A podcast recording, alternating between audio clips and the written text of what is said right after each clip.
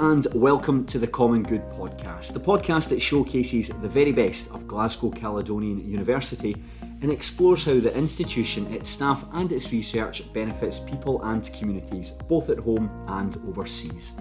My name is Craig Telfer, and on this occasion, I am delighted to be joined by Professor Rohinton Emmanuel, the director of the Beam Research Centre here at GCU, to talk about the phenomenon of urban heat islands and how they are contributing to the climate emergency. Rohinton, it's great to see you. Thank you very much for joining me today. Thank you for having me. I think this is a very timely moment to be discussing this topic, especially given the recent heat wave we've seen in Scotland and the rest of the UK. So let's start by focusing on the title of this podcast.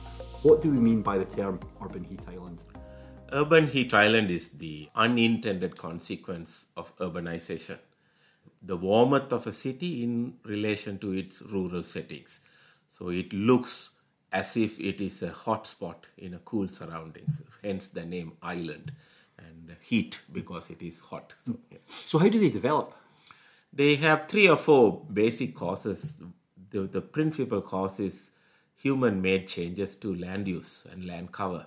We build uh, hard surfaces, cut down trees, uh, put up buildings, uh, create a lot of pollution, drive a lot of vehicles. All of this, the lack of uh, greenery, the human made surfaces in cities, uh, the pollution, air pollution, are the principal causes of uh, them developing. So, what are some of the consequences then of living in an urban heat island? How can it affect a person's physical and mental well being? The urban heat island leads to warmer uh, temperatures, drier humidity. Uh, we have also evidence that it has a lot of uh, uh, changes to the rainfall. So, these three things together will lead to increases in diseases associated with warm uh, climates. Mm-hmm. You know, there are a group of diseases called COPD. They they are about the uh, the respiratory systems of, okay. the, of the of the body. So anything that affects uh, that system, particularly uh, heat, uh, will be a problem. So that's the principal effect. Also, I think we have a effect of uh, air pollution combined with uh, heat. they together have asthma and mm. diseases associated with such such things. So these could be the sort of uh, human effects. That's on the sort of health side. It's also about quality of life. Uh, yeah. Warmer temperatures and uh, too hot uh, weathers lead to uh, thermal discomfort, which is not going to kill a person, but it, it leads to experience of the city that is not very positive. Yeah, definitely. We saw that uh, a couple of weeks ago. Then, when it was, I think it was 32 degrees in yeah. Glasgow, it was just just crazy. That's right. So it, it is also something that people get uh, acclimatized to. Uh, in the Middle East, uh, people are used to 40 plus degrees and they, they've lived there for centuries. But in, in Glasgow, 24 degrees for three consecutive days is considered mm. heat island. Uh, and uh, a month ago, that exceeded. But uh, it's something that we will, will get used to. But until such time, it, it also leads to a lot of changes, a lot of uh, negative consequences. Right? So for us here, given that it is relatively cold weather, this kind of extremes are that's exactly what it is. This is extreme. Mm-hmm. So the extremes then causes uh, the unintended consequences. Mm-hmm. I read that Glasgow experienced its hottest summer last year. Experienced its hottest summer since 1884, and with temperatures expected to rise by over 1.2 degrees Celsius by 2050, it sounds like a real concern and something that we have to address immediately. How are urban heat islands contributing to the ongoing climate emergency? Unfortunately, the urban heat island itself is not part of the discussion on climate emergency. I think that came to the fore this year, mm-hmm. especially in the UK, but it has been in, in the fore in, in India, for example, in India and Pakistan in May, they have some, some of the warmest ever temperatures. Since more and more people are now living in cities, we will experience climate change through urban heat island. And they together lead to uh, the unintended consequences being amplified. Right? So this is, I think, that is the problem that we need to put urban heat island as part of the climate uh, change uh, mitigation and adaptation debate. And the good thing about urban heat island mitigation is you can the changes that we make to urban heat island are local effect. Mm-hmm. You plant trees, and we can talk about uh, what we need to do. Yeah. Uh, all of the things that we need to do lead to local effect immediately. So the, this is a, a win-win. It's a low-hanging fruit. Uh, sometimes in the climate emergency, the things that we need to do are about changing the lifestyle, changing the electricity pattern, generation patterns. They, they are long term uh, and they, the effects are sort of dissipated across the whole mm-hmm. world. Whereas the urban heat island mitigation is here and now and it, it leads to immediate positives. Why isn't it part of the climate emergency discussion? It seems like, from what you're saying, quite an obvious thing that should be part of the discussion. I think in, initially, when climate change was being discussed and being uh, defined, there was a worry that what is being recorded in the historic climate is not necessarily the climate change, it is the urban climate. Because historically, in the last 150, 200 years, most weather stations were urban weather stations. So what we are measuring is, is a combination of urban weather as well as the warming global weather. Right, so okay. that was that was a problem. Now we know for sure, for after several IPCC rounds, eh, the glo- global climate itself is warming and urban warming is on top of that so this this is no longer a concern so initially i think that was the reason the cities and their role in the climate emergency only begins to be recognized in the last two assessment reports of the IPCC. So it's it's it's coming up the okay. but not yet there yet.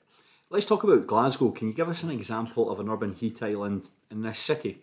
If you look at the mapping processes, and you would see that in the city centre is where the warmest temperature is. Is that in most cases because that's the most urbanised, and, and not just in Glasgow but around the world, the city centres tend to be the warmest? Tend to, tend to be the most built up and the most uh, changes to land cover right.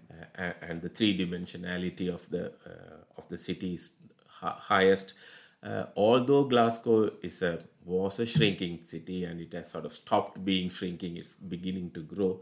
The urban urban pattern, the built area, the streets, they still remain. So the city center is largely without any park. Actually, the, in, within the entire city center, there is excluding the Glasgow Green, there are no other green surfaces within the city center. there's probably one or two examples in mm-hmm. Park, and there's very few. Yeah. So that that also leads to uh, this kind of uh, effects. The contrary to pop, uh, popular imagination, I think urban heat island is a nighttime phenomenon uh, because cities and the rural areas get exactly the same amount of heat from the sun.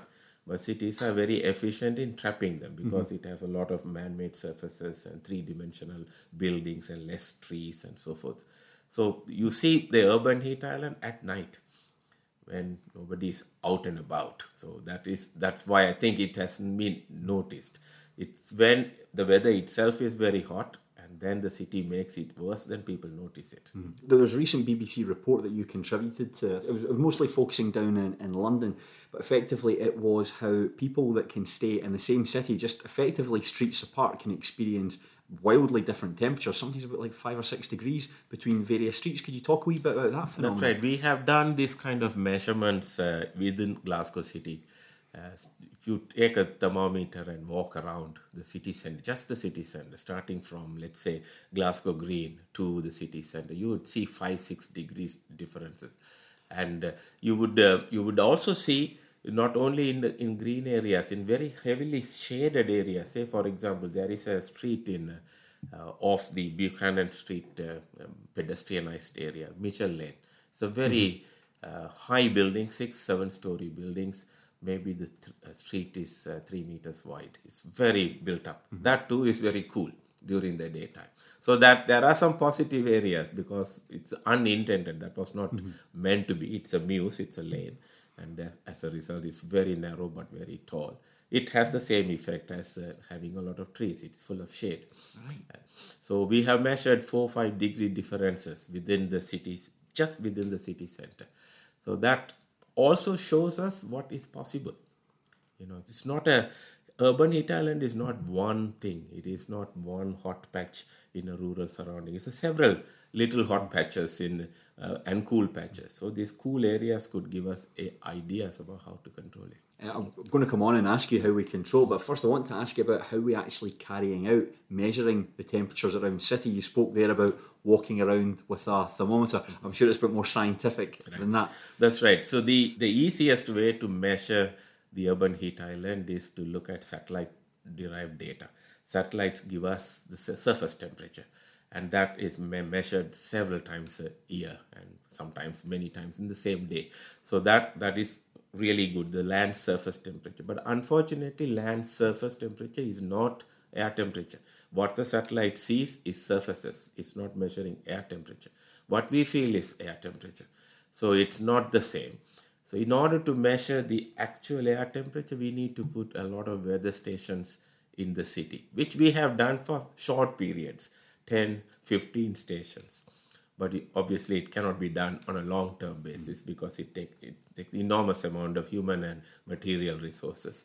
So, in the absence of that, uh, the satellite derived data is the proxy. Or we then can also, with some certain controls, can walk around the city with a thermometer because that is also a, a way to do it, but it cannot be done for the mm-hmm. entire city. We have done also vehicle mounted measurements uh, in Glasgow. Uh, that that obviously helps us to cover a little bit wider area. That could also be done. So then, Rohinton, how can we prevent urban heat islands from developing? I think before we look at mitigation, we also have to look at risk. Uh, so IPCC defines risk as a, as a function of hazard, uh, adaptive adaptive capacity, resilience, and vulnerability. Right? In the case of urban heat island, the hazard itself is temperature. Uh, but it doesn't affect everybody equally. It, it affects the most vulnerable who have some underlying health conditions, or the very young or the very old, much more disproportionately than the rest. And not every one of us have the same adaptive capacity. So some people can cool themselves, can buy a fan, um, uh, put air conditioners. A lot of people, a lot of others cannot because we are still uh, a city, a climate that is heating dominated. We are approaching winter very soon, and and we are expecting a massive increase in prices of yeah. gas and electricity. So this is that is still our problem.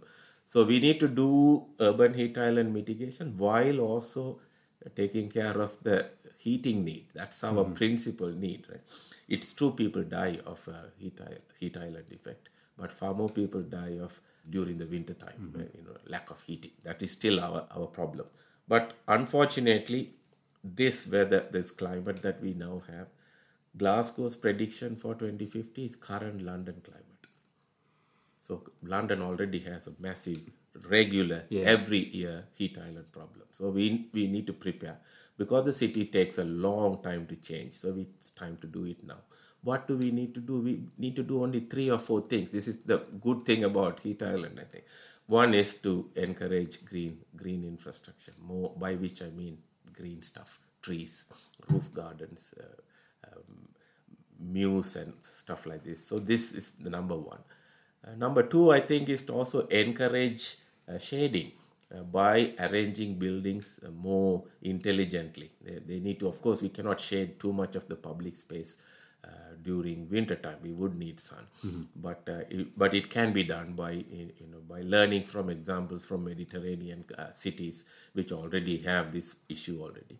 And thirdly, I think also we need to reduce the amount of air pollution we create because air pollution acts like a mini greenhouse within the city, sort of exacerbating uh, urban heat island problem.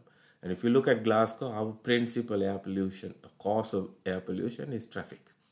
So controlling traffic has it has so many other uh, co-benefits of uh, air, air, pollution, health-related one, but it also contributes to mm-hmm. urban heat island mitigation. So greenery, uh, controlling pollution, and enhancing ventilation and shading, it would be the key mitigation. Now, Rohinton, prior to recording this podcast, you very kindly sent over some literature and it was titled Climate Proofing Glasgow Adaptation Strategies for Urban Overheating. And one of the suggestions in this was the Avenues programme. Can you talk a wee bit about that? Glasgow City is in the uh, process of converting several of the city centre streets into what they call avenues. Uh, essentially, these are traffic reducing measures so you get rid of one lane of traffic and convert it into the public realm trees and benches and stuff like this. See an example of that. Would that be down in Sauchiehall Street? Exactly. That's the first. That was the first example Right, that was okay. that started, and then the idea was to do many streets. Unfortunately, the pandemic came in and the, the program got delayed. Now I see they have just started, restarted doing it. There, there will be one near our campus. The North Hanover Street also will become eventually a, an avenue. So the idea largely a traffic redu- reduction and air pollution redu- reduction. But we were looking at whether it will also have a urban heat island mitigation uh, possibility, and it does. It's- It's a good thing. So there are lots of co-benefits here. Uh, while increasing the green cover, reducing the traffic, it also helps in the climate adaptation program. So we did some work in looking at what effect it will have. It essentially will cancel the urban heat island effect in the city center once all the eight or plus uh, streets are done up. Uh, and it's not just trees; it's also controlling the building heights, etc. So and the material. So we also looked at what else they could do. So by changing the species of the trees that they would use and the materiality of the streets, it can be even even better. So it's it's a it's a positive. It's not uh, meant to be a climate change adaptation, urban heat island adaptation option, but it could it could have these uh, positive unintended consequences. What about the new buildings, Rohinton, like houses, for instance? I know that something we touched on earlier that houses within the UK are, are built to retain heat.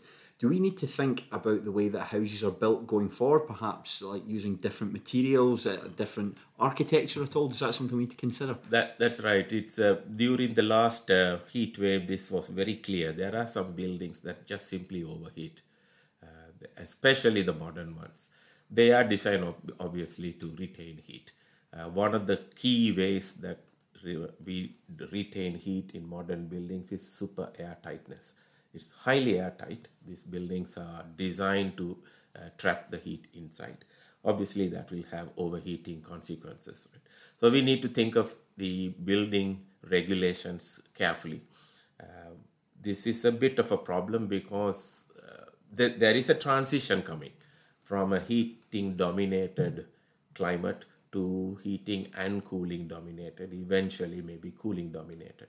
So while we are doing this transition, we have to design buildings that can do both, that they can be easily heated as well as cooled, which means we'll have to design buildings to open the windows, the possibility to do uh, cross ventilation.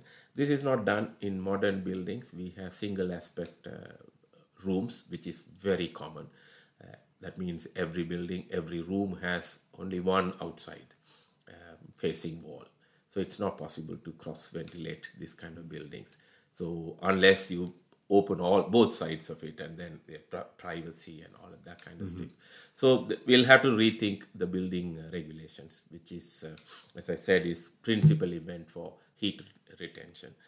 Uh, but I think uh, new buildings is a tiny portion of UK house uh, housing stock. If you look at the housing alone, just excluding uh, non-domestic building, just domestic building, we 75% of the buildings that will stand in 2050, that's our climate change adaptation uh, and mitigation target year, 75% of them are already built. So only 25% will be built between now and uh, 2050. So new buildings, yes, they are a problem and they need we need to worry about it. But the bigger problem is existing buildings. So that is even greater challenge. We are already having a challenge of uh, heating them. Yeah. So we need to now think of how to, while facilitating heating, we need to also facilitate cooling. So that is a greater challenge. Is there any progress with meeting that challenge at all? Uh, I mean, we are making progress in terms of heating targets. There is a very uh, stringent targets for uh, increasing their heating efficiency, but there are unintended consequences. The more we do that, and you know, we uh, put a lot of effort in insulating them and so forth, uh, there will be uh, penalties for insulating them highly, uh, which could lead to uh, difficulties of overheating. So, but it's it, this is a challenge. We also live in a very high rainfall uh, environment, and that will go up, although the seasonality will change. So that is difficult when you have this high rainfall events with a very tight building. You're going to have moldy and uh, those kinds of problems. So this needs to be also uh, tackled. What can individuals do to mitigate urban heat islands? What can we do on a day to day basis to try and reduce the temperatures of Glasgow? Individually, I think cooling related strategies cannot be done individually, they have to be done communally. This is the lesson we learned from uh, warm cities, hot cities. I think it is perhaps the single biggest thing we can do is to learn from, say, Mediterranean cities. They've already living with a, mm-hmm. a, modest heating load in, in winter, but a very large cooling load. So how do they do? They, it is about uh, the way we dress, the way we build our buildings, the way we use public spaces. We don't use a lot of public spaces. Understandably so, most of the time it cannot be used. So we need to then increase the usability of public spaces. This we saw during the pandemic. That's the first thing to open, and the buildings are the last things to be open. So we need to also sort of encourage a more outdoor living, which at the moment in, uh, requires us to be you know heat proof as well. So that is that is necessary. But I think more and more outdoor based uh, and shading uh, provided, ventilation and that kind of stuff, as well as uh, what we can do in terms of activities and clothing will also have to uh, to change. Yeah. Let's talk a little about your own academic career, Rohinton. I had a look at your profile on the GCU website, and you've taught all over the world. You've taught in Sri Lanka, the United States, Sweden, and the UK. Tell me about your journey in academia. Okay, I, am an architect by profession. I started off uh, learning my professional architecture uh, qualifications in Sri Lanka, and then I did my higher studies in uh, US. I did. Uh, uh, I was already in, interested in why modern buildings are so uncomfortable. And uh, when I was learning my undergraduate um, architecture, the professors keep saying how wonderful the building, traditional buildings and vernacular is. That was not my experience. I was I was looking at them as uh, really uncomfortable. So why so? And then I fairly quickly realized climate proofing it requires not just buildings, also the surroundings. You need to do that as, as well. So I did my master's uh, and uh, PhD in uh, warm climates and how do we man- manage this phenomenon of local changes. I discovered urban heat island at this in this process, so it's about 30 years ago, and I started to look at uh, studying urban heat island. So that was my PhD on, and then I went back and taught in Sri Lanka, and I was also involved in some teaching in Sweden, where uh, architecture, energy, and environment were beginning to bubble up. And I began to see that it is necessary to tackle climate and climate change at the local level. So, this is part of the sort of think globally, act locally kind of effort. And I think this is how I think urban heat island became my, my interest. And I'm now very glad that uh, even in Glasgow, people are talking about urban heat island and mitigating it and and living with it. Yeah. How long have you been working at university for? I've been here for 14 years. 14 years. Yes, 14 plus now, yes. Yeah. Enjoy it? Absolutely. Also, the uh, the city, I think, I think it is it's a wonderful place, and there yeah. is also the the fact that this is, these issues are taken very seriously makes it even more enjoyable. Yeah. Mm-hmm. Tell me, Rohinton, a wee bit about the wider work of the Beam Centre at GCU. Beam Center is Built Environment Asset Management uh, Center. So our focus is on uh, in enhancing the sustainability of the built asset, especially uh, existing asset. We do three areas of work. One is the sort of construction related work in terms of actual construction management, how things actually get built. Uh, we also look at the environmental quality of the buildings and the surroundings and thirdly, the sustainable cities. So I lead the groups within the sustainable city, and there are other researchers in the other two areas, but I'm also the overall director. So our principal work is uh, uh, capacity building in uh, in uh, in the industry to tackle the existing built environment, but also research in uh, uh, primary research in these three areas: so water quality, climate related work and building performance as well as uh, construction uh, management. It just sounds like making the cities better for people to live in. That's exactly. I think the built environment angle there is that's the angle that has been uh, missing. I think also in climate change uh, adaptation mitigation debates we talked a lot about renewable energy, uh, about transport. Buildings are a big part of the of the de- debate. Should be big, big part of the debate. It's not. So this is I think beginning to change, and I think to begin to include the cities, sustainable cities as part of it is, is a is a wonderful thing.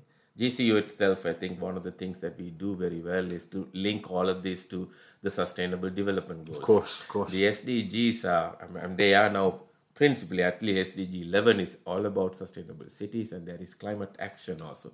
So BEAM uh, tries to be do both, so I think climate action as well as SDG 11.